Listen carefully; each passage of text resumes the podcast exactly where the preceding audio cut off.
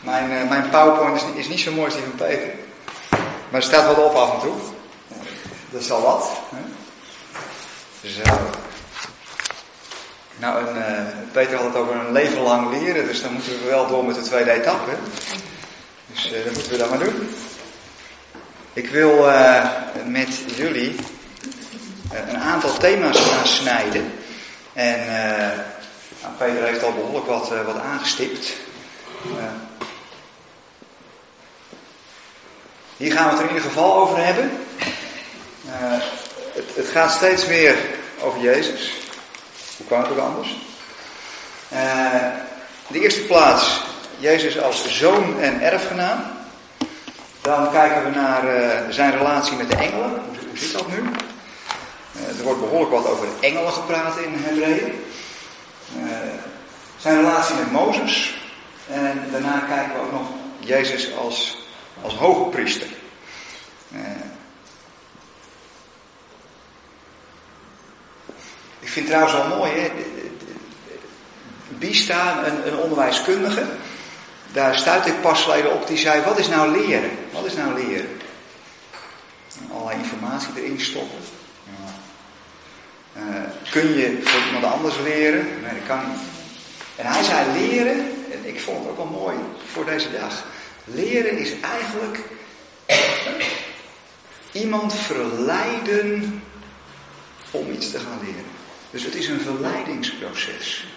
Ik denk wel eens, wat is de Heere God nou al die duizenden jaren aan het doen? Want in zes dagen had hij alles af. Maar ja, de mens, dat was een risico. En hij is nu al duizenden jaren bezig om die mens weer terug te krijgen. En het lijkt wel alsof de Heer God steeds bezig is om die mens te verleiden met zijn liefde, met zijn barmhartigheid, met zijn erbarming, maar soms ook met zijn oordelen, op alle mogelijke manieren. C.S. Lewis zegt, oordeel is Gods megafoon. om de mens te verleiden weer die liefdesrelatie met hem aan te gaan. En, dat kan ik ook in al die uh, waarschuwingen, oordelen ik denk dat dit, zit er ten diepste achter. God is bezig met zijn ultieme verleidingspogingen om de mens uh, weer mens te maken. Uh, en, en om al dat, dat vuil wat er aan vastgekleefd zit, om, om de mens weer tevoorschijn te geloven. En uh, ja, dan, dan, ga je toch anders lezen. Zoon en erfgenaam. Nou, door, door de hele door het hele boek Hebreeën heen vind je dit thema, zoon. Uh, en zoon, het, begint eigenlijk al in Hebreeën 1 vers 1. Laten we hem eens even bijpakken.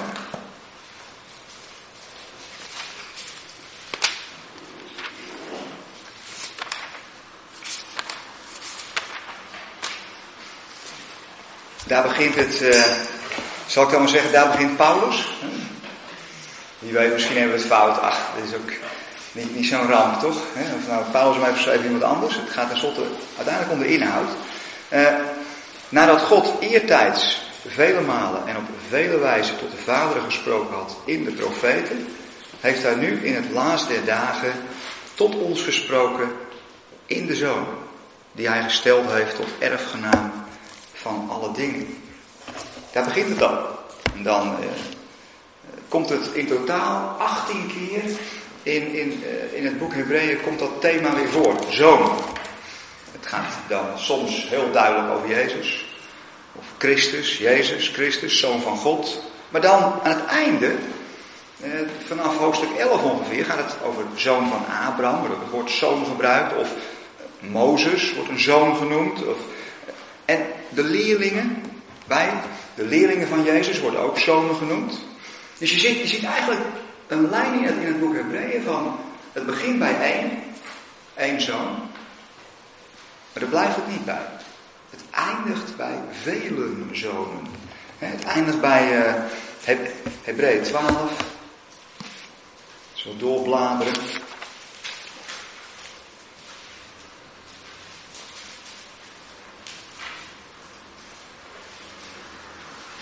Zie je in vers 6 of vers 5 En gij hebt de vermaning vergeten die tot u als zonen spreekt. Mijn zoon achtertuchtiging. Dan gaat het over zonen. Uh, of vers 7 van Hebreeën 12. Uh, als tuchtiging hebt gij dit te dragen. God behandelt u als zonen. Want is er wel een zoon die door zijn vader niet getuchtigd wordt? Dus we worden behandeld als zonen. Het begint met de zoon. Maar de zoon blijft niet alleen. Hij heeft broeders. Dat vind je heel mooi terug. Bijvoorbeeld in Romeinen 8, vers 29. Als ik snel ga, moet u zeggen. Wacht even. Nu wordt het Koeterwaals, het gaat er snel. Ik weet eigenlijk niet wat Koeterwaals is. Maar, ach, klinkt wel wat. Uh, Romeinen 8, vers 29. Waar, het, uh, waar Paulus zegt. Want die hij tevoren gekend heeft, heeft hij ook tevoren bestemd die heeft hij ook tevoren bestemd tot gelijkvormigheid aan het beeld van zijn zoon, opdat hij de eerstgeborene zou zijn onder vele broederen.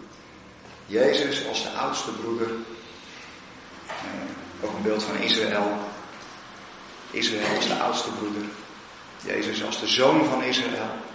Jezus als de oudste broeder, en, maar hij blijft niet alleen. Er komen vele broederen. Hetzelfde vind je iets eerder in Romeinen 8. Romeinen 8, vers 16 vind je dat ook al. Die geest getuigt met onze geest dat wij kinderen God zijn. Zijn we nu kinderen, dan zijn we ook erfgenamen. Mede erfgenamen, erfgenamen van God en mede erfgenamen van Christus. Immers die wij, in die wij delen in zijn lijden, is het ook om te delen in zijn verheerlijking. En dus je ziet uh, een prachtig beeld verschijnen. God wil het niet alleen. Dat is ook weer zo'n, zo'n, altijd zo'n thema. Ja, maar had Jezus het dan niet allemaal voor ons kunnen doen? Als Jezus heeft geleden, waarom moeten wij dan nog lijden? Uh, en, en als Jezus alles heeft volbracht, waarom zijn we dan al 2000 jaar aan het prutsen? God wil het niet alleen doen. God zoekt altijd partners. En, en, en, en Jezus, ja, hij had alles ook voor ons kunnen doen. En zeggen, nou jongens, het is klaar. Had gekund. Uh, maar hij wil dat wij aan hem gelijkvormig worden. Hij wil dat wij worden zo gelijk hij is. Hij is de eerstgeborene en wij zijn zijn medebroeders. Uh, alhoewel natuurlijk de redding, uh, daar zorgt hij voor, dat kunnen wij niet. Maar hij wil ons als partners inschakelen in, in zijn plan. Dat is altijd weer eh, de, de mens. Wie is de mens? Nou, partners in Gods plan. Met Jezus als de mens met allemaal hoofdletters. Als, als de aanvoerder. Als uh, degene die de dood overwonnen heeft. Uh, maar wij gaan achter Jezus aan. En in Hem overwinnen wij dan tenslotte ook die dood. Omdat we in Hem doorgaan. Laten we een stukje gaan lezen in Hebreeën. En daar begint het tenslotte allemaal mee. De zoon en de erfgenaam.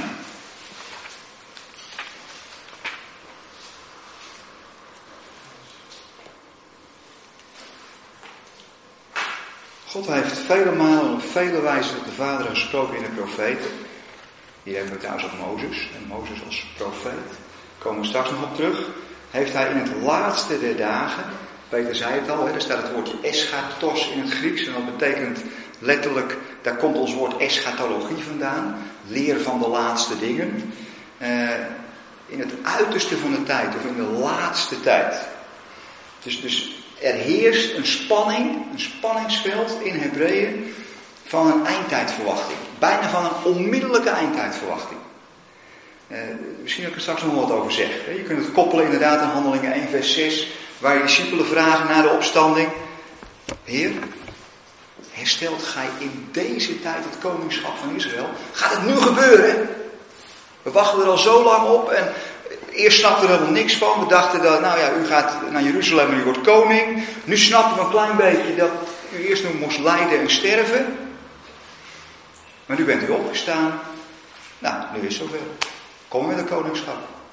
En dan geeft Jezus eigenlijk uh, een beetje een ontwijkend antwoord. Hij zegt geen nee. Maar hij zegt, maar het is niet aan jullie om de tijden en gelegenheden te weten die God aan zich gehouden heeft. Handelingen 1. En, hier zit die spanning ook in. In het, in het uiterste van de dagen heeft hij in de zoon gesproken. En dat was, ook, ook Petrus zat helemaal in dat denken. Die, zei, die had het ook over in, in, in 1 Petrus 4. Laat ik hem dan toch nog maar even. We zitten toch in de buurt. Even een klein stukje verder bladeren. In 1 Petrus 4, waar Petrus zegt. Vers 7. Het einde van alle dingen is nabijgekomen. Kom dus tot bezinning en word nuchter. Opdat gij kunt bidden. En bovenal bestendig lief. Liefde jegens elkaar, want de liefde betekent tal van zonde. Het einde van alle dingen is nabijgekomen. Dat is de sfeer. Je bijna zegt, het is een eindtijdboek. Het einde van alle dingen is nabijgekomen. Uh, dus in, in die omgeving zitten we. Als, als, er, als je het idee hebt van einde en het is bijna zover. Ik merk het wel aan die, aan die leerlingen van mij. En dan stel je een deadline. Ik ben, ik ben ook van de deadlines. Ik zeg wel, ik merk bij die leerlingen. Nou, ik kan mezelf wel als voorbeeld nemen. Maar ik neem lekker die leerlingen, dat is veel veiliger. Dus ik merk het bij die leerlingen van mij op de middelbare school. Die stelt een deadline. En ze denken, ach, dat, is, dat duurt nog eindeloos. Er is nog geen noodzaak. En schuif rustig door, en het is relaxed. Maar als de deadline bijna daar is, als het einde bijna in aantocht is, dan zie je iedereen opeens gaat keihard aan het werk. En ze werken avonden door en sommigen zelfs nachten door. En nou, ze gaan ervoor. Dan zie je plotseling een andere leerlingen. Van, hè? Ja, maar ze willen dat doel verrijken. Nou, in dat kader moet je dat boek Hebreeën een beetje zien. Het is het uiterste van de dagen. Het is bijna zover. En ja, dan, dan sta je er anders in. En, en die, die verwachting en, en de spanning die dat met zich meebrengt, bijna de stress soms, die, die is bijna merkbaar in dat, in dat boek Hebreeën. Gezondheid. Toen ik het de eerste keer weer eens las, Hebreeën is een moeilijk boek.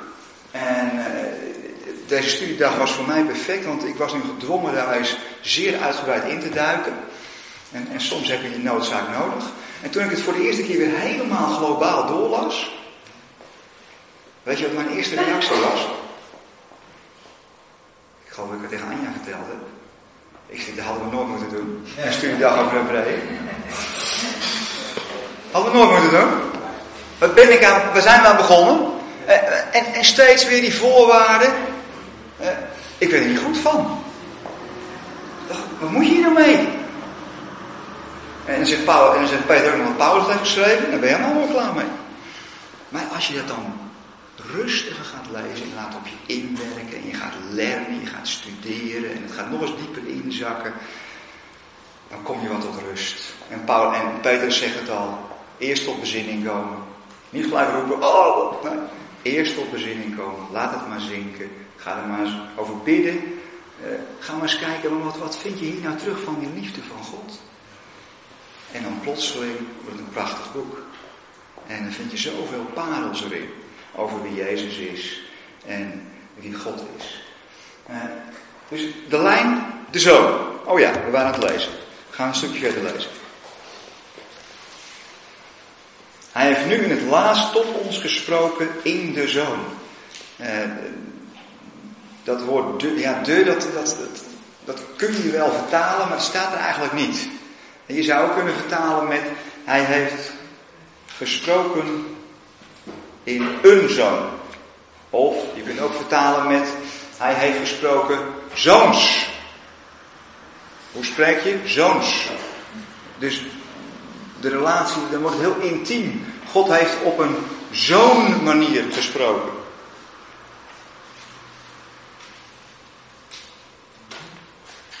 Dus dat is niet meer indirect, maar direct.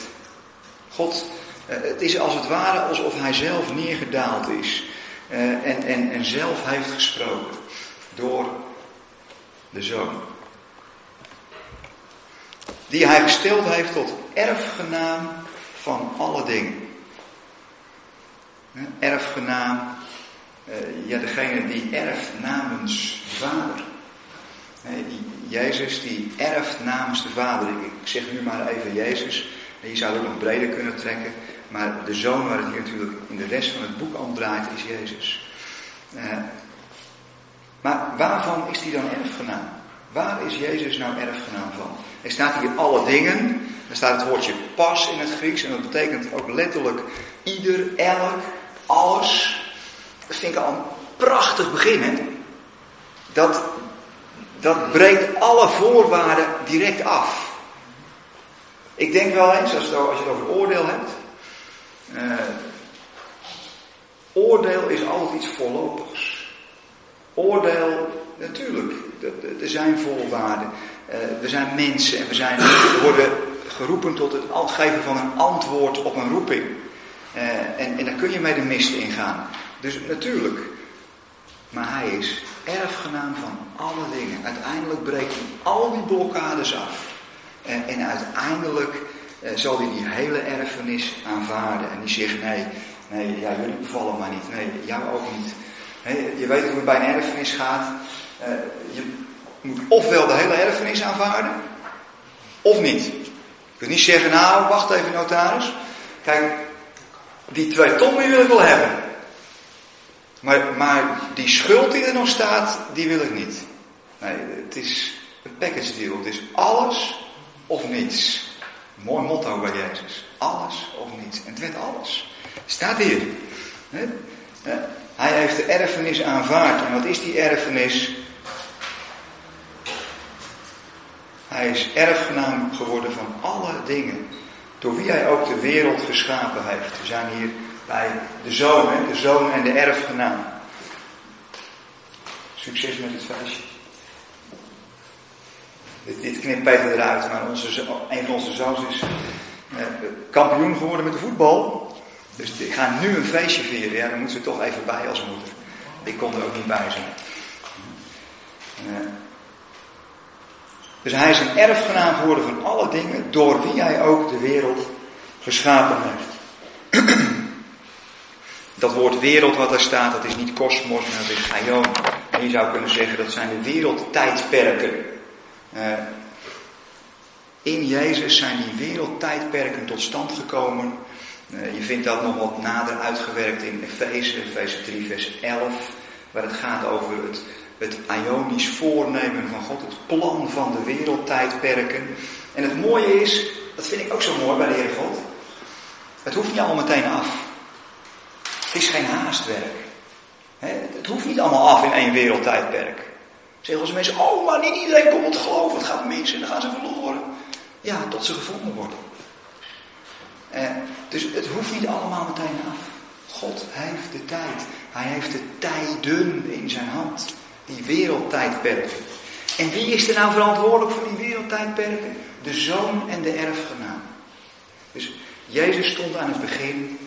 En Jezus is, wat Peter al heel mooi zei, ook de voleinde. Hij zorgt dat het tot een goed einde komt. En ja, het staat ook in Van Dalen. Eind goed, al goed. En eigenlijk wist je dat vanaf het begin al. Begin goed, eind goed. Jij nog kunnen zeggen. Als het begin goed is, komt het einde ook al voor elkaar.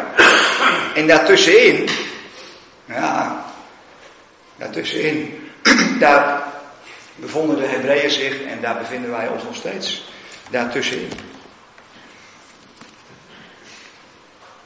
Hij is een erfgenaam van alle dingen door wie hij ook de wereldtijdperken geschapen heeft. Deze, de afstraling van zijn heerlijkheid en de afdruk van zijn wezen. En dat woord afstraling, dan moet je zoiets zien als, ja, het is een, is een perfect spiegelbeeld. Het is niet zo'n spiegelbeeld zoals je in de oudheid had. In de oudheid zag je door een spiegel in raadselen. Want die spiegels die waren, die waren niet helder zoals onze spiegels. Uh, het was bijna schaduw die je zag in de spiegel. Als je nu naar een perfect spiegelbeeld kijkt, dat, dat is de afstraling van zijn wezen. Dat, dat, dat woord wezen trouwens, dat is een heel uh, wonderlijk woord hoor. Wezen, dat, ik heb wat eens zitten nazoeken. Wat is nou Gods wezen? Is dat? Ja, dus er staat, vanuit het Grieks kun je het op verschillende manieren kun je het, zien. Je kunt uh, dat wat een fundering heeft. Wezen dat wat een fundering heeft. Dus kennelijk zijn er behoorlijk wat dingen die geen fundering hebben. Uh, ja, wezenloos. Hè? Wezenloos. Ik schrik me wezenloos. Ja, het heeft geen fundering. Veel schrik heeft ook eigenlijk geen fundering. Hè, als je erover na gaat denken. Dat, dat wat geen fundering heeft. Er zijn, zijn dus behoorlijk wat dingen die hebben geen fundering. Dus een wezen dat wat een fundering heeft. Of fundament. Of werkelijk wezen. Werkelijk. Dus wat is Gods wezen? Nou, misschien is, is God wel de enige die echt een fundering heeft. En dan kom je weer bij dat mooie beeld uit. Want wie is onze fundering? Jezus. God. Dat is de fundering. Dat is het fundament waarop we allemaal bouwen. Mooie lijnen zijn dat. Eh, dat gaat, vind ik het eigenlijk wel leuk nu, Hebreeën. Want ik heb maar een uur. En nu gaat het al mis. Eh, maar we lezen nog even verder. Deze de afstraling van zijn heerlijkheid en de afdruk van zijn wezen. In het woord afdruk, terwijl op onze Bijbelkring uh, stuiten we daarop. Uh, want wat is nou de afdruk van zijn wezen? Wat is een afdruk? Letterlijk staat daar in het Grieks karakter. Dat is mooi. Jezus is het karakter van God. Dat zegt eigenlijk wel alles. He, karakter. Een, een, een muntmaker die maakt een exacte mal, een stempel. En dat is het karakter. En daarmee drukt hij dat karakter in zacht metaal. En zo komt die munt tot stand. En die munt is dan een exacte kopie, een exacte afdruk van het karakter van degene die op de munt staat. Een keizer bijvoorbeeld. En hiervoor wordt het woord karakter gebruikt. Het is een exacte impressie. En die impressie wordt achtergelaten op dat zachte metaal. Want zacht metaal, daar kun je die impressie indrukken. En zoals je eh, soms wel eens je kinderen, daar herken je zoveel van jezelf in. Dan denk je van, hé, hey, ze hebben wel iets van mijn karakter. Zo was ik ook vroeger. Maar Jezus is een exacte impressie van het karakter van God. En de glorie van de Vader is gestempeld in het zachte metaal van de menselijke natuur van de Zoon. Wauw. Ik vind het wel gaaf. Uh, en dan gaat het verder. Die alle dingen draagt door het woord van zijn kracht. Uh, dat dragen, het woordje vero, dat betekent letterlijk zoiets als een last dragen. Of bij zich dragen. Dus wat doet Jezus? Die, die draagt alle dingen bij zich. Alle dingen, weer hetzelfde woord, pas, elk, individueel, alles, iedereen. Hij draagt iedereen bij zich. Net zoals de Grieken Atlas uitbeelden, die die wereldbol op zijn schouders draagt. Nou, Atlas kan helemaal niet dragen, dat is gewoon wezenloos. Maar Jezus draagt alle dingen. En dat woord dragen wat er staat, kun je ook vertalen met brengen naar. Dus het is niet zo dat hij het met zich meedraagt en denkt, nou, we zullen het naartoe brengen. Nee, hij brengt het ergens naartoe.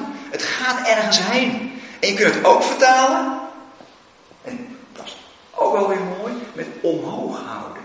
Dus hij houdt alle dingen omhoog. Hij biedt het als het ware aan aan zijn vader. Want daar komt het uiteindelijk natuurlijk terecht. Daar komen we terecht.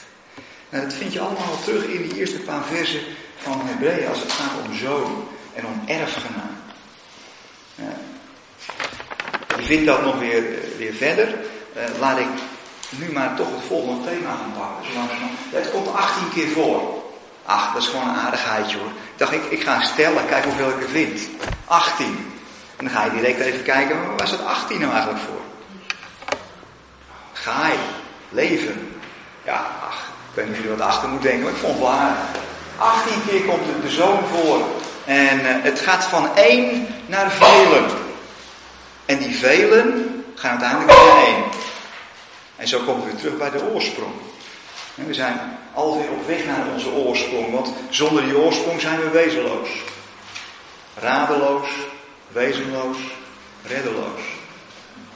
Zoiets zeiden ze ooit bij het rampjaar 1672, maar dat mag ik weer vergeten.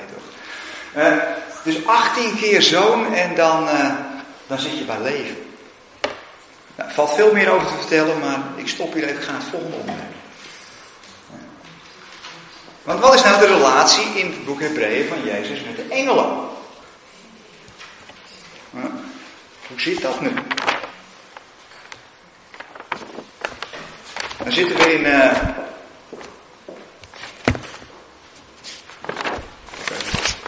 Tot erbij.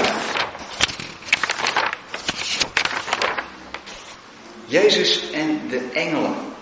Dat, dat, is, een beetje het thema van, van de eerste paar hoofdstukken van Hebreeën. Wordt Jezus steeds met de engelen vergeleken. En, je zou kunnen zeggen, er zit eigenlijk een, een tweedeling in. Jezus en de engelen. En bij ja, protestanten hebben vaak niet zo heel veel met engelen. Uh, engelen zijn dienende geesten. Uh, maar de engelen spelen in, in de Bijbel wel een belangrijke rol. Bij alle belangrijke heilsfeiten komt er weer een engel opdragen. Een boodschapper, een angelos, een gezondere. Uh, trouwens, soms worden mensen, mensen worden soms ook engelen genoemd. Boodschappers, angelos. Jezus staat aan de ene kant boven de engelen. Als het gaat om Jezus als de eeuwige zoon, staat hij boven de engelen. Gaan we zo zien. Maar als hij als mens van vlees en bloed, staat hij onder de engelen. Dus hij heeft een soort dubbele positie. Eh, boven de engelen en onder de engelen. Maar ja, wat houdt dat dan in? Ik, ik ga even een paar versen lezen. En dan denk ik dat we een beetje een soort geheim te pakken hebben. Geheim, ach. Misschien denkt u geheim, nou dat is tien jaar geleden al. Ja, dat kan. Ja, ja weet je. Deuteronomium 33. Dus hou vast, Jezus boven de engelen en onder de engelen.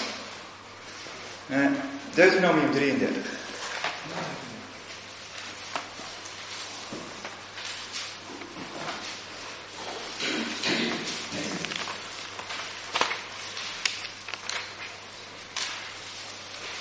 vers 1 tot 4.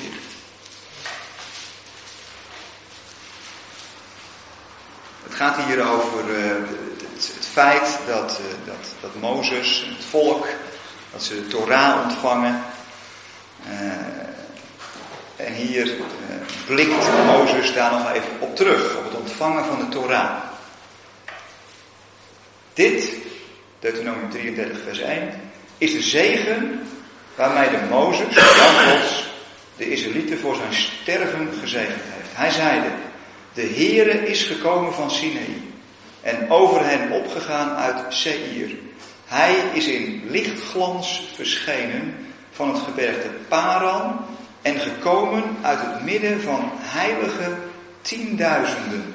Aan zijn rechterzijde zagen zij een brandend vuur. Ja, hij heeft de volken lief als een heilige. Mooi dat hier ook de volken staan en de heiligen. Goed, dat is even te zijn. Dus de Heer is gekomen en hier staat uit het midden van heilige tienduizenden. Wie zijn nou die heilige tienduizenden? Engelen. De heilige tienduizenden, die waren er kennelijk bij op die berg Sinai waren die engelen betrokken op de een of andere manier. Heilige tienduizenden. Uh, lezen wij wat verder in het Nieuwe Testament. Handelingen 7. Het gaat nog steeds weer over de positie van de engelen ten opzichte van Jezus. Handelingen 7 gaat ook over engelen.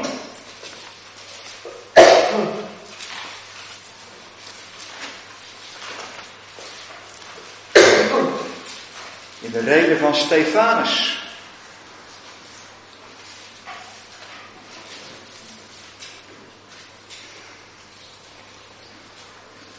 Het Stefanus die, die schildert, eigenlijk geeft hij een geschiedenisles over de geschiedenis van Israël. Vanuit het Oude Testament. Eh, maar in vers 53 zegt hij iets opmerkelijks over eh, de engelen. Dan staat er over engelen. Gij die de wet ontvangen hebt op beschikking van engelen. Uh, vers 53. Handelingen 7, vers 53.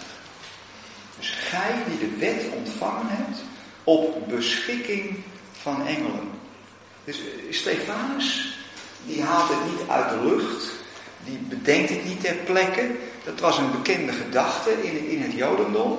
Uh, onder andere gestoeld op Deuteronomium 33, wat ik net heb gelezen. De wet is niet rechtstreeks de Torah door de Heere God aan het volk gegeven, maar door de engelen. De engelen hebben de Torah gegeven. Uh, natuurlijk in opdracht van de Heere God. Dus misschien is dat voor het eerst dat je het hoort.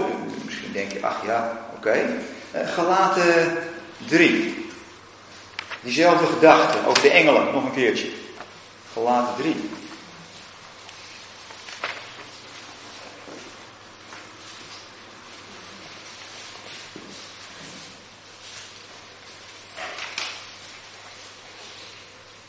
Staat, in vers 19, gaat het ook weer over de wet, de Torah. Waartoe dient dan de wet? Om de overtredingen te doen blijken, is zij erbij gevoegd,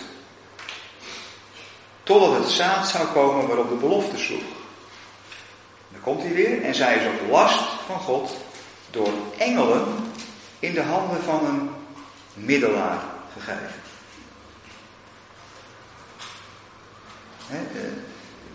Hij kwam in de handen van Mozes terecht, de wet. En Mozes heeft die wet van de engelen eh, ontvangen. Uh, weer terug naar Hebreeën.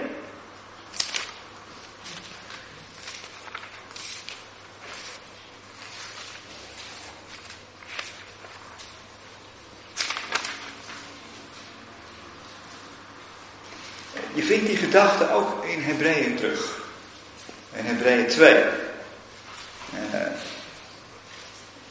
Hebreeën 2, dat begint met het eerste vers. Daarom moeten wij te meer aandacht schenken aan hetgeen wij gehoord hebben, opdat we niet afdrijven. Dan komt het. Want indien het woord door bemiddeling van engelen gesproken van kracht is gebleken, en elke overtreding nou, enzovoort. Dus hier, dus het woord gesproken door bemiddeling van engelen.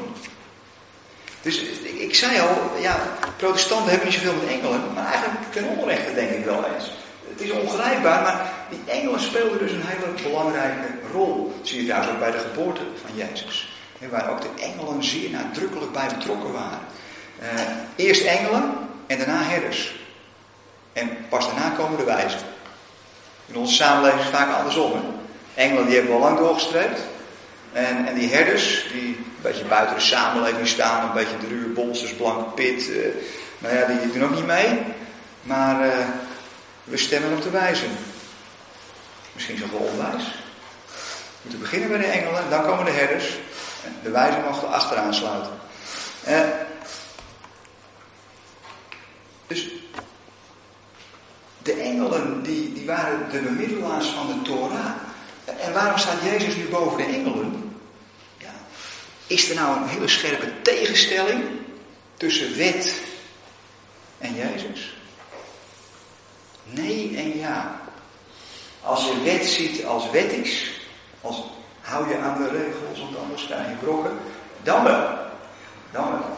Maar als je wet ziet, Torah, als onderwijzing, als een weg naar het leven, dan is er een doorgaande lijn. Want Jezus is namelijk gewoon de vlees geworden Torah. De levende Torah. Maar de levende Torah staat in zekere zin natuurlijk boven de geschreven Torah. Hij leeft die geschreven Torah helemaal uit tot aan het einde. En je vindt het natuurlijk prachtig uh, voor de meelezers onder ons, die denken, ja, Jezus is de levende Torah. Waar haalt hij dat nou weer vandaan? Nou, daar begint het Johannes-evangelie mee. Jezus als de levende Torah. Johannes 1. Daar staat in vers 14, het woord, de Torah, een ander woord is er niet, het woord is vlees geworden en het heeft onder ons gewoond. En we hebben zijn heerlijkheid aanschouwd, een heerlijkheid als van de enige geborene des vaders, vol van genade en waarheid. Het woord is vlees geworden. De Torah heeft een lichaam gekregen. De Torah is Jezus. En hij heeft onder ons gewoond. Ja, dat is een prachtig vers natuurlijk. Hij heeft onder ons getabernakeld. Of met andere woorden, Jezus is een loofhutje. En een loofhut is kwetsbaar, het heeft een open dak, deels. En, uh, het is, uh, ja, je kunt het zomaar omduwen. En uh, als je er hard genoeg tegen duwt, dan valt het om. En zo is het ook met Jezus gebeurd. En Jezus die uiteindelijk zijn leven heeft gegeven. Als loofhut. Als levende Torah. Dus, even die tweedeling. Even terug naar Hebreeën. Jezus boven de engelen.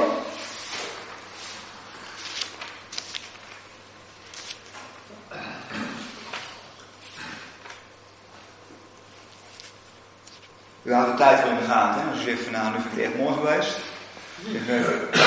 Het is mooi geweest. Want het gaat gewoon door. We zijn al bij het tweede onderwerp van de vijf, dus het gaat gewoon hartstikke goed. Uh, er staat uh, Jezus in zijn positie als zoon, staat hij boven de engelen. Nou, luister met me mee. Als je kijkt naar uh, Hebreeën 1, het vijfde vers al. Immers, tot wie van de engelen heeft hij ooit gezegd, mijn zoon zijt gij, ik heb u heden verwekt. Allemaal citaten uit het Oude Testament. Of vers 6. Uh, en wanneer hij wederom de eerstgeboren in de wereld brengt, spreekt hij, en hem moeten alle engelen gods huldigen. Dus die engelen gods, die, die moeten de zoon huldigen, de eerstgeborene. Of in vers 8, maar van de zoon zegt hij, engelen zijn dienaars tot een vuurvlam, maar van de zoon zegt hij, uw troon, o God, is in alle eeuwigheid. En de scepter van de rechtmatigheid is de scepter van zijn koningschap. Of in het tiende vers. Kan je nog een hoofdstuk erbij zeggen? Uh, hoofdstuk 1 zijn we. Excuus, hoofdstuk 1. Of het tiende vers. Gij heren hebt in den beginnen de aarde gegrondvest. En de hemelen zijn het werk van uw handen. Die zullen vergaan, maar gij blijft. Dit wordt allemaal over die eeuwige zoon gezegd, over Jezus. Vers 13. Tot wie van de engelen heeft hij ooit gezegd, zet u aan mijn rechterhand. Totdat ik u vijanden gemaakt heb, tot een voetbank voor uw voeten. Met die voetbank, daar is trouwens wel wat mee hoor. Totdat ik uw vijanden gemaakt heb tot een voetbank voor uw voeten. Dat, dat woord voetbank, ja, je zou het hier negatief kunnen opvatten. Die vijanden worden een voetbank voor zijn voeten. Maar als je kijkt naar het woord voetbank, eh, als je dan Psalm 110 bijvoorbeeld even naslaat. Nou, wacht even, nee, nee, laten we het even niet doen. Ik ga weer te veel afdwalen. Laten we even, misschien zo meteen. Ja, we laten het voetbankje even zitten. Komen we nog even op terug. Eh, ga verder. Eh, ja, nu denken mensen, ja, nu wil ik dat niet wel vertellen, hè? dat snap ik. Uh, komt zo meteen nog wel. Ik maak even de lijn van het verhaal af. Dus boven de engelen als zoon, maar onder de engelen als mens. Je leest in Hebreeën 2, vers 7 over Jezus. Gij hebt hem voor korte tijd beneden de engelen gesteld. Ik kan me zo voorstellen dat die engelen denken: wat gebeurt hier? Jezus, de zoon, het, het eeuwige woord. En, en hij is nu mens, hij is onder onze heerschappij terechtgekomen. Hoe is het mogelijk? Hij is tijdelijk onder de engelen gesteld. Met heerlijkheid en eer hebt gij hem gekroond en alle dingen hebt gij onder zijn voeten onderworpen. Gij hebt hem voor korte tijd beneden de engelen gesteld.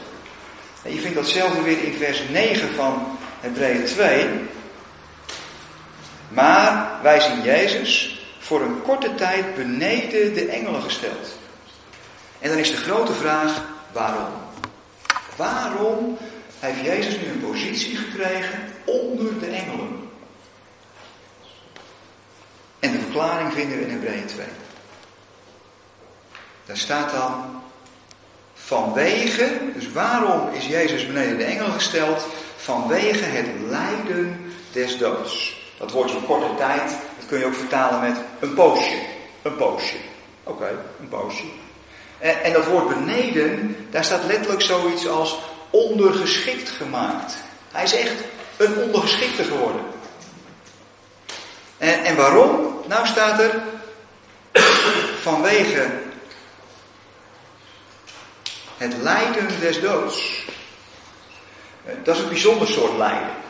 Het woord lijden, dat betekent bijvoorbeeld uitwendig lijden. Je kunt ziek zijn, je kunt pijn hebben, dat is uitwendig lijden. Maar dat betekent ook, is ook een inwendige toestand. Dus uh, pas geleden kwam ik een, een, een tegen op het Grifflandcollege waar ik les geef. En, en, die vroeg aan mij, en ik weet, hij was er een tijdje uit geweest, wat al burn-out verschijnsel en zo. En hij zei, Wim, zei hij, leid jij ook? Ik zei, nou, hoe bedoel je? Hij zei, leid je ook wel eens aan het bestaan? Dat vroeg hij aan mij. Zomaar even onder de koffie. Verslikte me bijna in mijn koffie. Hij zei, leid je ook wel eens aan het bestaan? Hij zei, daar ik last van. Zei hij tegen mij, onder de koffie. Docent godsdienstopgif. Ik zei, ja, dat heb ik ook wel eens. Dat je denkt van, jongens, wat doen we het allemaal voor? wat heeft het allemaal voor zin? en dat lijden, daar gaat het hier om. Het lijden aan het bestaan. Uh, inwendige toestand. Want, want daar gaat het in vers 9 over. Vanwege het lijden des doods. En dat woord dood wat er staat, thanatos, dat betekent ook het lichamelijke sterven, de dood van het lichaam. De dood is in de wereld gekomen. Lezen we bijvoorbeeld in Romeinen 5, vers 12. Door één mens is de dood in de wereld gekomen. Is het sterfelijk zijn in de wereld gekomen. En de dood heeft verwoestende consequenties. Ik kwam eh, een uitspraak tegen van Herman Brood. Eh, de ouderen onder ons. Eh, ja, de man die een aantal jaren geleden van het Hilton Hotel afsprong. Een rocker. Misschien sommigen zeggen is de enige Nederlandse rockster die we ooit gehad hebben. En Herman Brood, die was vreselijk bang voor de dood. En hij durfde ook s'avonds niet te gaan slapen, vaak. Eh, hij had vaak wel zoveel middelen genomen dat slapen toch wel wat lastig werd. Maar eh, hij durfde niet te gaan slapen, want, zei hij, als je gaat slapen ga je eigenlijk steeds dood. Angst voor de dood. Extreme angst voor de dood. Verwoestende consequenties. Uh, en waarom komt Jezus nou onder de engelen? Waarom blijft hij niet high in the sky? Eh, vanwege die angst voor de dood. Vanwege het lijden voor de angst van de dood. Nou, hoezo dan? Wat gaat hij doen dan? Opdat hij door de genade Gods voor een ieder de dood zou smaken, eh, met heerlijkheid en eer gekroond. Hij gaat voor een ieder de dood smaken. Eh, met andere, eh, laten we een stukje verder lezen, want dan wordt het allemaal wel duidelijker. Uh, want het voegde hem om wie en door wie alle dingen bestaan, dat hij, om vele zonen tot heerlijkheid te brengen, de leidsman van hun behoudenis door lijden heen zou volmaken. Want hij die heiligt en zij die geheiligd worden, zijn allen één. Daarom schaamt hij zich niet hun broeders te noemen, hij zegt, uw naam zal ik aan mijn broeders verkondigen. In het midden der gemeente zal ik uw lof zingen. En hier hadden we het al. Het begint met één. Dan volgen de, de velen, de broeders. En wederom, ik zal op hem vertrouwen. En wederom, zie hier, ik en de kinderen die God mij gegeven heeft. Maar het gaat, we zijn er nog niet bij het betogen wat, wat Paulus hier houdt. Daar nu de kinderen aan bloed en vlees deel hebben, heeft ook hij op gelijke wijze daaraan deel gekregen. opdat hij door zijn dood hem die de macht over de dood had, de duivel, zou onttronen. En allen zou bevrijden die gedurende hun ganse leven door angst voor de dood tot slavernij gedoemd waren.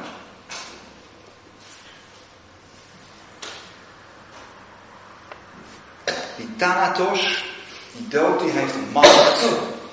Ik zou het kunnen vertalen met die heeft heerschappij. Daar kun je niet aan onttrekken. En, uh, en, staat er in vers 14, uh, eh, door zijn dood, door de dood van Jezus, doordat hij door die dood is heen gegaan, ontroont hij de duivel die macht over de dood heeft. En zorgt hij voor bevrijding. Die duivel, ja, diabolus staat er letterlijk. Uh, dat, als je het gaat vertalen, dat woord, dan staat er lasteraar of beschuldiger. En nou is het hier wel met duivel vertaald. Mag ik dus een heel klein knuppeltje in het hoenderook gooien? Zo vlak voor het interview.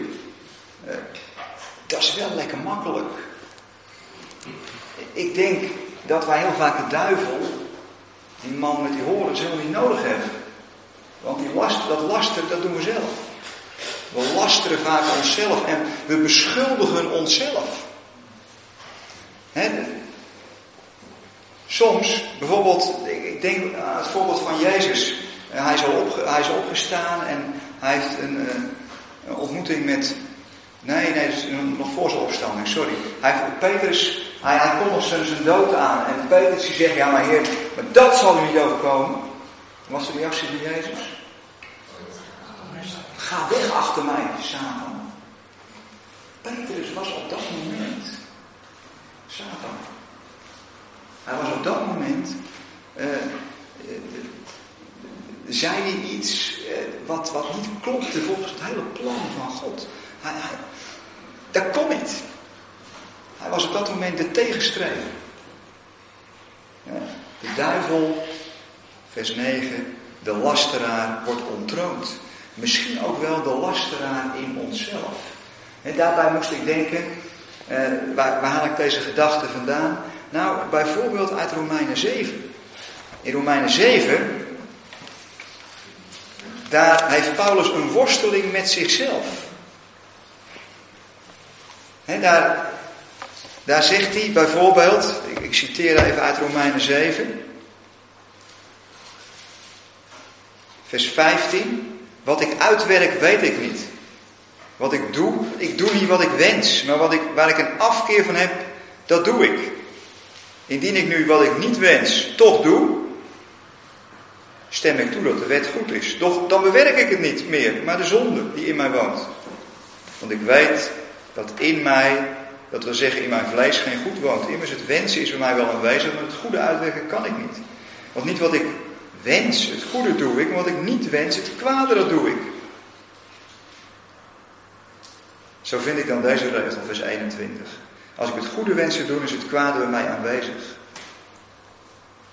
Na de inwendige mens verlustig ik mij in de wet Gods, maar in mijn leven zie ik een andere wens die strijd voert tegen de wet van mijn verstand en mij tot krijgsgevangene maakt van de wet der zonde die in mijn leven is.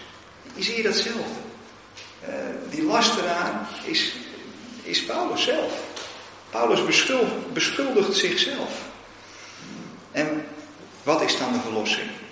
Wat is de verlossing in Hebreeën? Wat is de verlossing in Romeinen 7? Wie zal mij verlossen uit het lichaam deze doods? Hebben we weer?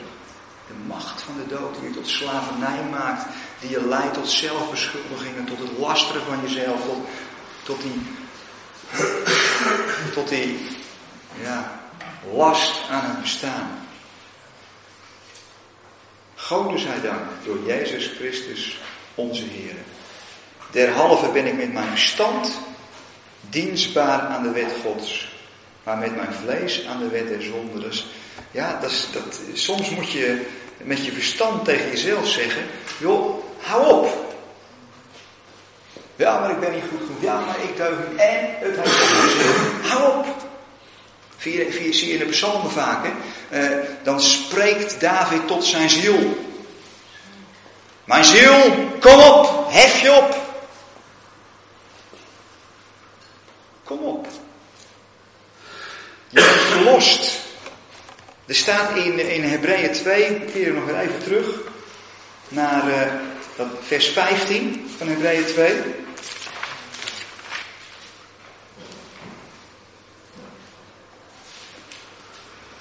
Jezus ging de dood door om de duivel te onttronen en allen te bevrijden die gedurende hun ganse leven door angst voor de dood tot slavernij gewend waren.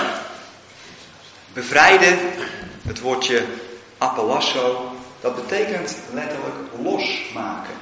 Losmaken. Je zit zo vast in een bepaald kader, in, in die, die angst. En wat doet nou Jezus? Hij knip je ervan los. Hij maakt je los. Bevrijding als losmaking. Er verandert misschien nog geen zoveel in je leven, zo uitwendig. Je blijft dezelfde mens. Maar je hebt een ander perspectief. Je bent losgemaakt van die slavernij. Ga je ook niet meer dood? Jawel. Maar het heeft niet het laatste woord. Is er dan geen lijden meer? Jazeker wel. Maar die lijden, dat lijden aan de dood, dat lijden aan het bestaan, daarvan ben je losgemaakt. Je hebt zin gekregen in het leven, in allerlei opzichten. Ja. En hoe doet Jezus dat? Ja, door zelf een slaaf te worden van de dood. En dat vind je in Filippenzen 2, in dat beroemde gedeelte. Jezus die zich ontledigt uh, die mens wordt, maar die dan ook nog dienstknecht wordt. Dat woord slavernij, dat is het woord doelos. En wat doet Jezus? Die wordt ook een doelos in Filippenzen 2. Hij wordt een slaaf, hij wordt een dienstknecht. En hij neemt de onderste weg. Als het ware, hij gaat onder onze doodsangst zitten. Want alleen als je eronder komt, kun je losknippen. Anders blijven de wortels altijd zitten. Dan is het symptoombestrijding. Ik denk heel veel van, heel veel boeken die je kunt kopen over, uh, ja, hoe ga je om met de angsten, weet ik het allemaal niet. Je moet oppassen dat het geen symptoombestrijding wordt. Maar als je de wortels niet hebt, dan heb je eigenlijk niks. En dan groeit het zo weer aan. En hij gaat eronder en hij snijdt die wortels letterlijk los. En dan word je losgemaakt.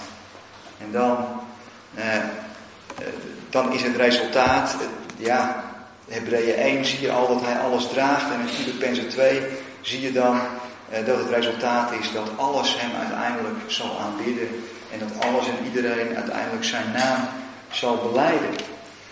Eh. En laten we gelijk de brug slaan naar de hoge priester. Want daar gaat het eigenlijk naadloos in over, Hebreeën 2.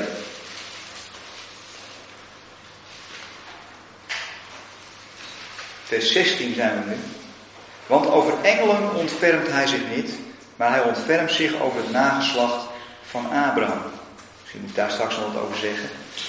Uh, daarom moest hij in alle opzichten aan zijn broeders gelijk worden. En dan komt het.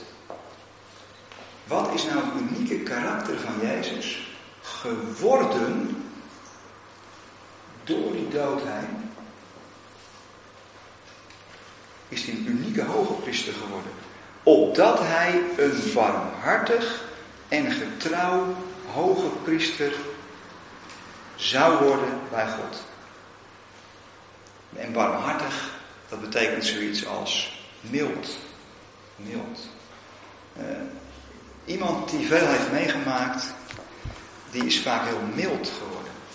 Ik, ik weet, uh, ik heb ooit uh, gewerkt bij een conferentiecentrum als student. En en wat moest ik doen? Nou, ik zal het niet in detail vertellen, want lust je geen koffie meer. Maar uh, ik uh, moest nog voor het ontbijt alle wc's schoonmaken. Het waren er 16. En daarna mocht ik pas ontbijten. Ja, die studenten worden uitgebuit. Maar uh, er waren allemaal oude mensen daar, in een conferentiecentrum. En er waren mensen bij die waren zo barmhartig geworden. Die waren zo mild en, en, en vriendelijk. En het lijkt alsof ze alles begrijpen. Ik weet ooit uh, de ex-zanger van ACDC.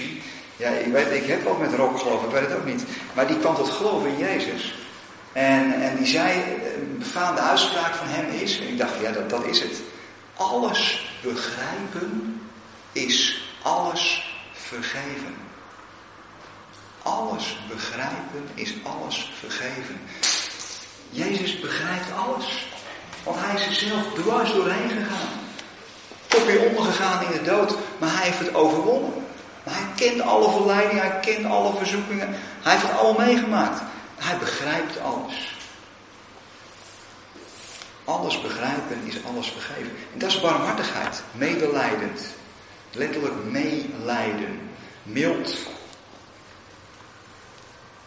En zo'n hoge priester hebben wij. Om de zonden van het volk te verzoenen. Want doordat hij zelf in verzoekingen geleden heeft, kan hij hun die verzocht worden eh, te hulp komen. Laten we, we gaan het volgende onderwerp maar doen. Niet omdat we hierover uitgepraat zijn, maar omdat we toch ook het volgende onderwerp willen doen. Oh, dan moet ik wel het knopje drukken. Dit kan wat korter, denk ik. Wat is nou de relatie van Jezus met Mozes? Uh, dit is een afbeelding van Mozes van, van Rembrandt, wat we misschien wel herkennen. En Mozes die van de berg afkomt en het volk wat uh, inmiddels uh, een, een kalf aan het aanbidden is. En, en Mozes die toch wel een beetje boos wordt. En dat zie je hier wel heel mooi kernachtig in uitgebeeld.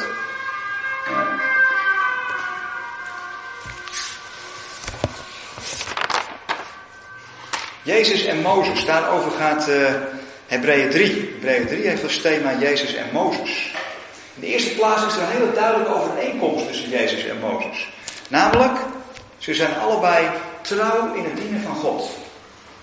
En dat vinden we bijvoorbeeld uh, in Hebreeën 2, vers 17 ook. Uh, dus trouw in het dienen van God. Mozes ook dan? Ja hoor, dat is een heel mooi vers uit nummer 12.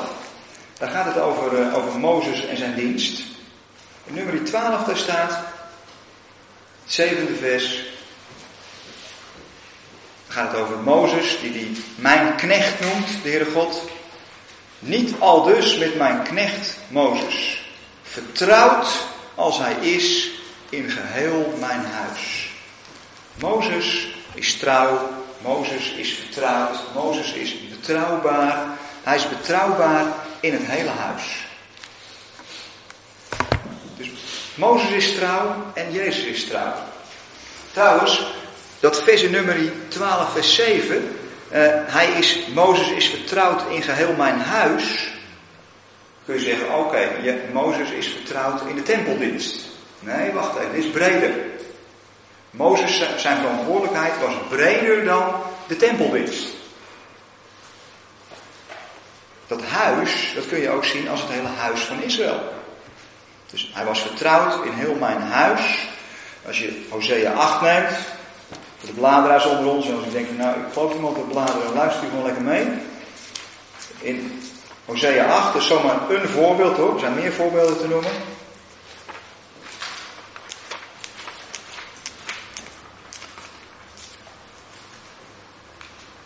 Dan staat er, de bezuin aan uw mond, als een arend komt het tegen het huis des Heren. Uh, en het huis des Heren, als je verder leest in Hosea 8, dan gaat het over het hele volk van God. Dus Mozes was verantwoordelijk voor het volk. Hij was daar betrouwbaar in. Hij was vertrouwd uh, in het huis van God. En hoe is nou de verhouding tussen Jezus en Mozes? Hoe zit dat nu? En waarom wordt hier trouwens zoveel nadruk op gelegd in Hebreeën? Dat is een goeie. Er zit wel wat achter hoor, want er waren behoorlijk wat uh, Joden die zeer terecht Mozes heel hoog hadden staan. Uh, en die zeiden, ja maar zelfs de Messias, was een gedachte binnen het Jodendom, staat niet boven Mozes. Mozes staat zelfs boven de Messias.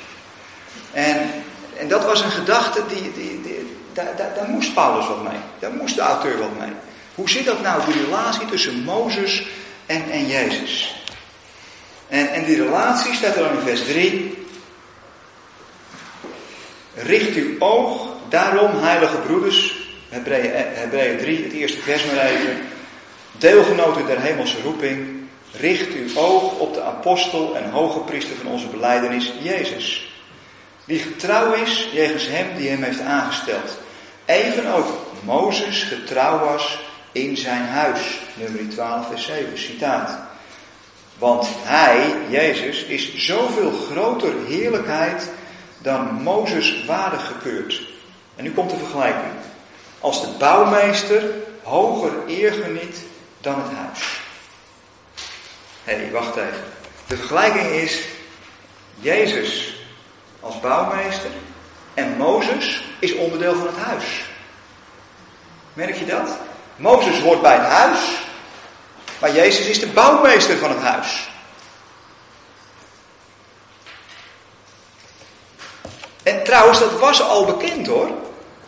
Dat was ook in het Oude Testament al bekend. De Messias als bouwmeester van het huis. Dat vind je bijvoorbeeld een, prachtig vers uit, uit Zacharia. Daar vind je dat terug. Daar gaat het over de spruit. Een, beeld van de, van de Messias. In Zacharia 6, daar lezen we, en het gaat ook weer over het huis. En een verhouding Jezus-Mozes. En dan staat er in Zacharia 6.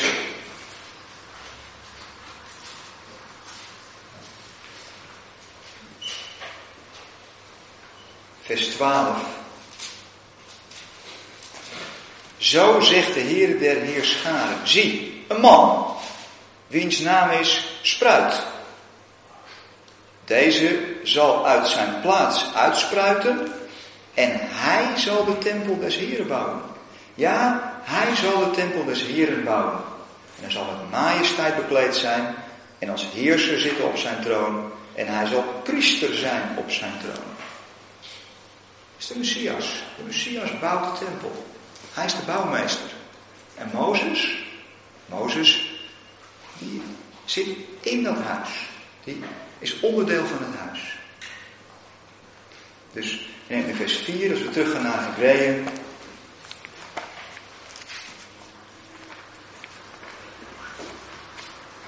Hebreeën 3. Dan lezen we, want elk huis wordt door iemand gebouwd. Maar de bouwmeester van alles is God. Theos. God. Dus Jezus namens God, namens de Vader, is de bouwmeester. Maar God is de bedenker. Jezus is de uitvoerder, zou je kunnen zeggen. Wat is de conclusie hiervan? De conclusie vinden we in Hebreeën 3, vers 5. Dus de conclusie, wat is de relatie van Jezus met Mozes? Uh, in vers 5. Nu was Mozes wel getrouw in geheel zijn huis, als dienaar, om te getuigen van hetgeen gesproken zou worden. Maar Christus als zoon over zijn huis. Dus Mozes in zijn huis en Christus over zijn huis. Uh, Indien wij de vrijmoedigheid, uh, zijn huis zijn wij. Indien wij de vrijmoedigheid en de hoop waarin wij roemen, tot het einde onwrikbaar vasthouden. Uh, Mozes, daar staat over in. Hij was dienaar om te getuigen van hetgeen gesproken zou worden. Dat ziet u in Hebreeën 1 vers 1. God sprak, via de profeten, via Mozes. Uh, je, zou kunnen zeggen, dit, dit, dit is de Mosaïsche wet.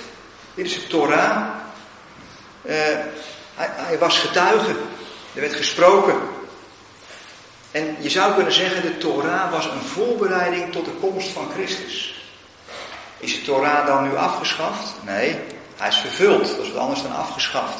Hij is tot zijn recht gekomen in Jezus. En hij is in zekere zin verinnerlijkt. Uh, dat is Mozes. Mozes had een prachtige taak en een, een mooie bediening. En Christus gaf de geest van de Torah niet af, maar hij wordt de Torah, hij wordt de tempel, hij wordt het huis van God. En, en, en dat is nog helemaal wonderlijk. Uiteindelijk bestaat het huis van God uit mensen. Het huis van God is geen steen. Weet u nog? Paulus zei het al in, tegen, tegen de Grieken. Weet u wat hij daar zei op de Areopagus over het huis van God? God woont niet in een tempel met handen gebouwd. Wij zijn zijn tempel. En dat is het diepe geheim van de tempel die Jezus bouwt. Bent u er nog? Kunt u nog informatie opnemen? Zegt nou, laten we eerst maar even wat anders gaan doen. Mag ik eerlijk zeggen hoor, want we hebben nog tijd genoeg vandaag. Eh, eerst, eerst maar even. Eh, dan stoppen we hier gewoon even. Eh, als er aardig wat langs komen, dan ziet u ook nog even wat u mist. Uh, de voetbank nog. De voetbank. Ik ga uh, aan het einde van, uh, van, de, van de dag, eigenlijk nog even de tijd, uh, als Michael geweest is, mag ik nog even. Dus dan, wil ik in ieder geval hier nog wat over zeggen. Jezus als hoogpriester, want dit is fantastisch jongens. Hier zie je, er zit een heel mooi verhaal achter. En dit is Gerrit Cohen. En Gerrit Cohen is van de priestergeslacht. En op zo'n graf, dit graf is uit 1998, daar vind je altijd de zegens en handen. En dat heeft alles met Jezus te maken en alles met het plan van God te maken. Maar dat houdt u nog even te goed. Gaan we eerst even nu wat anders doen. Hè? Wij hebben nu even, en dat is even een, iets anders. Uh, er zijn mensen die komen bij ons op de studiedagen of op de uh, bijbelstudieavonden en die zeggen van ja, het is heel fijn dat jullie altijd de vragenronde doen. Uh, maar bij mij moet het altijd eerst even inzinken en dan komen de vragen vaak pas als ik thuis ben. En gelukkig kan ik dan wel altijd de studie nog even naluisteren op de website. Maar ja, dan kan ik die vraag niet meer stellen. Nou, A, u kunt die vraag altijd stellen bij ons over de e-mail, want wij hebben heel graag uw vragen. Maar wij dachten, als u nou toch in de loop der tijd vragen heeft opgebouwd, dan is nu misschien wel een aardige gelegenheid om die wel te stellen. Uh, ik heb dat maar even als een soort interview uh, neergezet, uh, want ik heb zelf ook wel wat vragen achter de hand geprobeerd. Maar als ik zeg van nou, ik, er komt even niks boven, maar ik wil wel heel graag jullie nu in de gelegenheid stellen om te zeggen, ik heb eigenlijk al een vraag, daar loop ik al een tijdje mee, heeft niks met Hebreeën te maken, of misschien alles met Hebreeën te maken, maar die wil ik eigenlijk wel eens aan Wim stellen. En ik dacht, dat is altijd fijn om zo'n soort vragen te horen, want er zijn meestal vragen die echt op je hart zitten. Waar je mee worstelt misschien wel. En dan is het fijn, ik weet niet of Wim een antwoord heeft, maar dan is het wel fijn om het te kunnen stellen in ieder geval. Dus wie heeft er zo'n vraag met zich meegebracht? En zegt, dat wil ik eigenlijk wel eens vragen. En uh, in welk opzicht stond Jezus onder de engelen? Het eerste gedeelte wat genoemd is. Hij kon toch wel de engelen gebieden. Hij kon zeggen, ik kan een legioen oproepen. Dus in dat opzicht stond hij er niet onder. Nou, welk opzicht dus wel? Uh, ik denk in het opzicht, kijk, uh, als je Filippenzen, laat ik Filippenzen 2 er even bij nemen. Uh, Kijk, Jezus koos er bewust voor om zich er ondergeschikt aan te maken. Ik denk dat je het meer zo moet zien. Natuurlijk, hij was nog steeds de zoon. Maar, dus hij had een legioen engelen kunnen gebieden. Maar waarom deed hij dat niet? Omdat hij zich ondergeschikt gemaakt had. Hij leefde helemaal als mens. Dat bedoel ik. Dus, dus hij had zichzelf, niemand heeft hem ondergeschikt gemaakt. Dat heeft hij zelf gedaan. En Filippenzen zegt, hij heeft zichzelf ontledigd. Hij is een dienstknecht geworden. Dus het was een bewuste keuze. Niemand heeft hem gedwongen. Dus hij heeft zich vrijwillig ondergeschikt gemaakt. Dus hij had inderdaad het kunnen doen. Maar daarom heeft hij het niet gedaan. Had tegen die stenen kunnen zeggen, word brood. Hè? Maar dat heeft hij allemaal niet gedaan. Heel bewust, tot, tot het einde aan toe is hij mens gebleven. In de studie van het ook over, uh, over eeuwig, hè, waar je het uitlegt. En dan leg je uit eeuwig leven, dan is eeuwig zeg maar bijvoeglijk naamwoord van leven en dan is het voor altijd. En anders is eeuwig ook tijdperken. Mm -hmm. Als ik het even goed uh, ja. verwoord in ieder geval. Maar ik, ik, ik, uh, ik zoek nog een beetje dan met dat uh, woord eeuwig als bijvoeglijk naamwoord van leven, zeg maar. Van waar haal je dat vandaan en, en waarom is het dan wel eeuwig leven, zit daar geen einde aan. Nou kijk, de vraag dat is mooi met, met de microfoon. Kijk, dat, dat, dat woord, kijk, eindeloos, eigenlijk kent de Joodse gedachtenwereld, tenminste de Bijbels-Joodse gedachtenwereld, niet. Dat, dat begrip eindeloos. Eindeloos is meer een Grieks begrip, dus een filosofisch begrip. en uh, dus Jezus heeft het ook eigenlijk nooit over de eindeloosheid. Jezus heeft het over de toekomende, de toekomende aion, over de toekomende, uh, over het koninkrijk. Steeds over de toekomende eeuw. Dat woord gebruikt steeds, toekomende eeuw. Nou vind je in de Bijbel ook toekomende eeuwen. Daar, daar heeft Paulus dan met name over. Uh, trouwens, Hebreeën 1 begint er ook over. Want daar staat ook wereldtijdperk in het meervoud, wereldtijdperken. He, dus als je het hebt over eeuwig leven, dan heb je het eigenlijk over het leven van de toekomende aion. Het leven van de toekomende eeuw. Uh, verder reikt op dat moment de blikveld niet. Uh, dus als je het hebt over het Nieuwe Testament, waar het gaat over oordelen, de schapen en de bokken bijvoorbeeld, daar heb je het waarschijnlijk over, over die gelijkenis of nog een andere gelijkenis. deze gaan naar het eeuwig onheil, of die gaan naar het eeuwig leven. Dan gaat het over het, het leven van de toekomende eeuw. Uh, maar het woord leven, nu, wordt even, nu ga ik het even in een ander kader zetten. Dat woord eeuwig leven, dat wordt ook nog anders gebruikt. Uh, maar dan gaat het over leven. Uh, het eeuwige leven is dat zij u kennen, Johannes. Dus dan is het niet kwantitatief van hoe lang duurt het, maar dan is het kwalitatief. Het leven is het eeuwige, het echte kwalitatieve leven, losgemaakt van de angst voor dood, bevrijd, is dat zij u kennen. Dus het is een kwantitatief begrip in tijd, maar het is tegelijkertijd een kwalitatief begrip.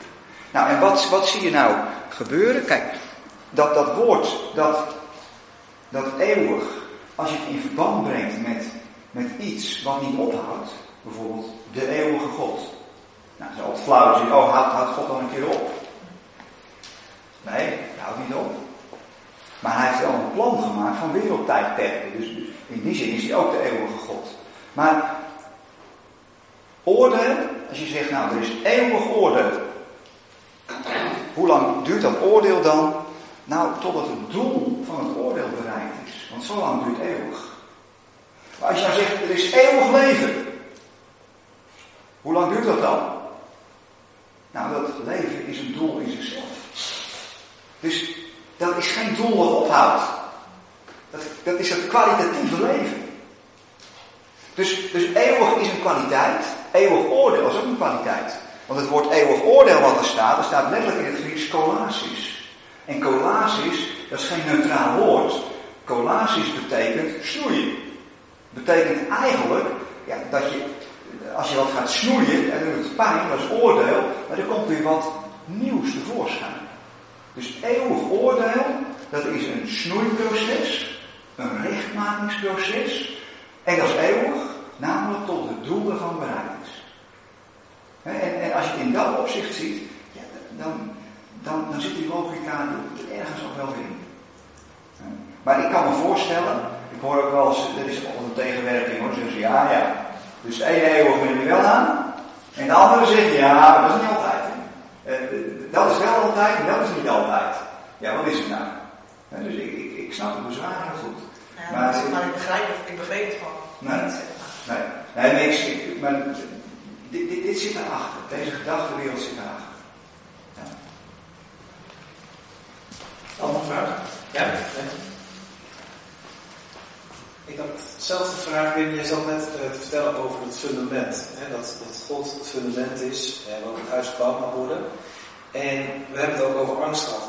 Als je nou, een persoonlijke vraag, als je nou um, zelf twijfelt aan dat fundament. Als je zelf twijfelt aan die overtuiging dat God het fundament is en wij alle tot het huis behoren. Uh, waar ga je dan naar terug? Als je jezelf twijfelt. En je denkt over het fundament. Wat is voor jou een, een bijbelgedeelte of iets anders waarvan je zegt, ja, daar ga ik altijd naar terug als ik daar zelf weer wiebelig op voel. Of voel je misschien wel wiebelig, dat zou natuurlijk ook kunnen. Ja, ik, ik, ik, ga niet ik ga naar mijn bijbelgedeelte terug, denk ik. Het is meer van, ja, ik ga weer terug naar, naar Jezus. Dus eh, soms een, ja, dan, dat is uiteindelijk, ja, ik zit gewoon aan te denken hoor, de persoonlijke vraag is dan heel te beantwoorden. Waar ga je dan naar terug? Uh, het helpt mij om dan gewoon lekker een stukje wandelen of fietsen. Ik fiets elke dag naar mijn werk. En, dan zie je alles zo om je heen. En denk je, ja jongens, maar dit, dit gaat ergens naartoe. Dit, dit is niet zomaar. Dit, zoals Colossense zegt, de hele schepping is aangesloten op Christus. Alleen we zijn de ontsluiting kwijt. Maar het is, het al aangesloten. En dan hoef ik maar, als je dan rustig door die natuur heen fietst. En, uh, dat, dat helpt mij dan. Ja. En van daaruit kom ik weer bij de Bijbel terecht.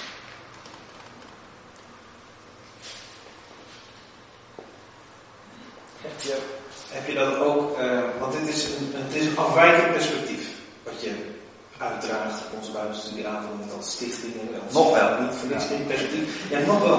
Dat wilde ik nou vragen. Want hoe vaak kom je nou tegen dat dat land, dat, hè, hier zijn mensen, ik denk dat we z'n zijn, eh, waar iets geland is van dat perspectief. Maar hoe vaak kom je tegen in gemeenten? En wat gebeurt er als dat helemaal niet landt? Wat, wat komt de weerstand? Hoe ga je daar dan zelf mee om? Nou, ik, ik ben altijd gastspreker. Dus dan uh, ben ik gewoon een eenmalige gastspreker. dat gebeurt wel eens. Uh, hier en daar. Uh, dus, maar, kijk, ik, ik, was een keertje ergens en daar was een meneer en die zei achteraf na, na een prediking, hij zei, joh, als je heel oppervlakkig leest, luister, zou je bijna denken dat iedereen er komt bij jou.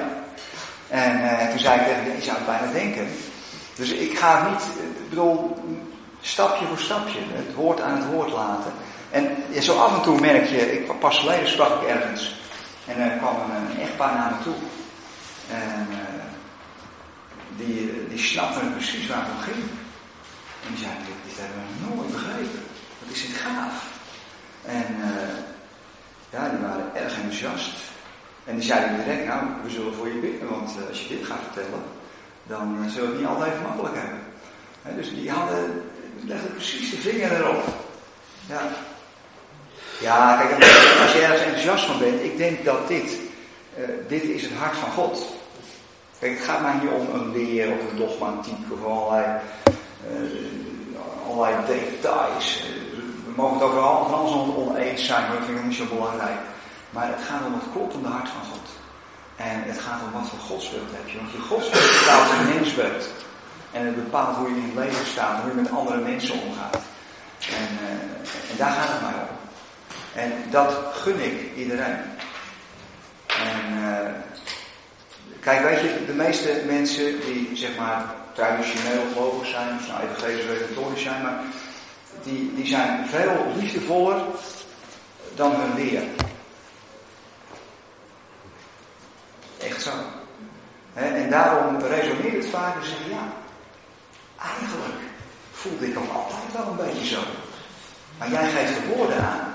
Maar hun leer stond het eigenlijk niet toe. maar, dus die, die leer, daar heb ik problemen mee, maar niet met mensen. Het is heel praktisch ook hè, in je leven. Uh, als jij, jij, zegt, ik geloof dat uh, uiteindelijk op de nieuwe hemel, nieuwe aarde, dat we dan allemaal, alle mensen er zullen zijn. Dat mensen die nu niks van God moeten hebben, of zelfs heel bewust nog afwijzen. Um, nog zo'n persoonlijke vraag. Is er iemand waar jij dan aan denkt? Iemand die jij kent of gekend hebt, die God niks van God moet weten, maar die jij lief hebt, die je ziet zitten, waarvan je dan denkt, hey, gelukkig die komt straks wel weer tegen. Ja, nou ja, ik kan bij een aantal familieleden beginnen. Hè? Dus uh, dat is wel heel persoonlijk. Hè? Maar mijn moeder geloofde bijvoorbeeld niet. Hè? Die zei altijd, nou ja, ik vind de, de libellen vind ik toch ook wel mooie dingen in staan. Hè? Dus, uh, maar ja, ja, ik weet, ik ooit, ooit, ik stond achter een steentje van een net van Heer's Ministry. Toen kwam er een jonge man naar me toe. Een jonge man, ja, ja, 35 denk ik. En toen was mijn moeder net overleden. En toen kwam hij naar me toe en hij zei, ja, zijn moeder was ook daarvoor overleden. En uh, nou, hij heeft een heel verhaal verteld. Dus ja, zei hij, en uh, ja, mijn moeder geloofde niet. En tot het laatste toe heb ik het evangelie uitgelegd en ze wilde niet. En toen zei hij letterlijk, nou, dan vind ik het ook wel terecht dat ze in de hel zit. Letterlijk, hè? Letterlijk. En En uh, vroeg hij daarna, en jouw moeder? Ik zei, nou, ik geloof het ook niet. ik zei, maar ik zei tegen hem, en daar heb ik echt wel gedonder mee gekregen. Uh, ik zei tegen hem, maar als zij in een hel zou zitten, wat dat precies mogen zijn, uh, dan ga ik er ook naartoe. Want ik ben liever bij haar in die hel dan dat ik alleen naar de hemel ga. En als ik zeg, als God zo in elkaar zit, begin ik vandaag een oppositiebeweging. En uh, ja, dat zei ik terwijl ik achter een steentje van de nieuwsminister stond. Hè, dus dat was wel tricky. Dus later heb ik dat ook via mijn baas nog wel teruggehoord. Ja. ja. Die er trouwens uiteindelijk ook achter stond.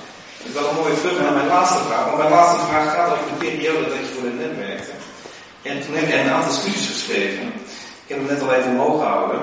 Uh, we wisten niet uh, dat we al een exemplaar hadden. Uh, hij verschijnt straks ook in de, in druk, uh, is verkrijgbaar.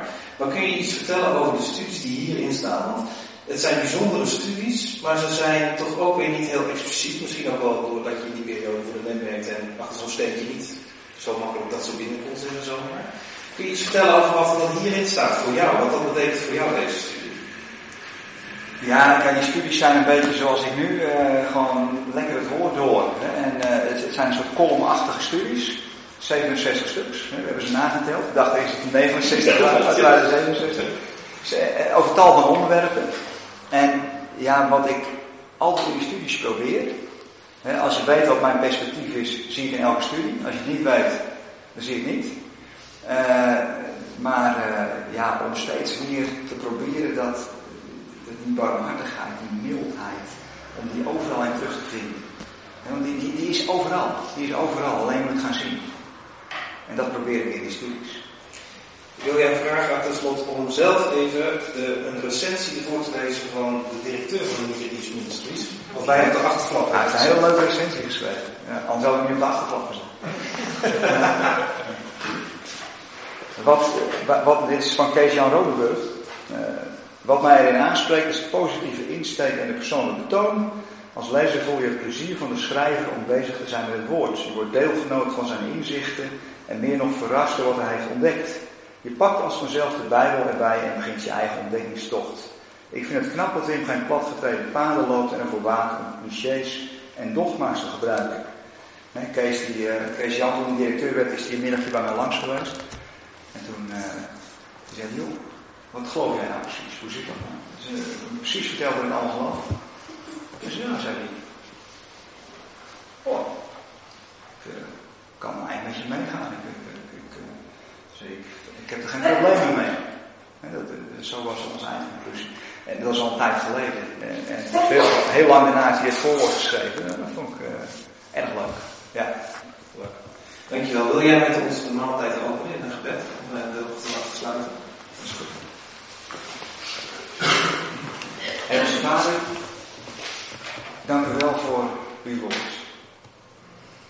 Voor uw geschreven woord, voor uw vleesgeworden woord. Heer, en als we zo uw woorden gaan openen, dan is er alle tijd tekort. Voordat je door hebt, dan is er nu alweer om. Heer, dank u wel dat voor die rijkdom, dat door al die teksten heen, dat we steeds weer iets mogen proeven van, uh, van Jezus. En van uw liefde, uw trouw, uw trouwbaarheid. Het zijn geen dode letters, maar er zit zoveel leven achter en fundament onder. Vraag uw zegen over het eten, wat zo te gaan eten. U doen zijn tot versterking van ons lichaam, u ook voor de gesprekken, dat de ontmoetingen, dat we ons thuis mogen voelen en, en dat we ons geliefd mogen In Jezus naam. Amen. Eet smakelijk.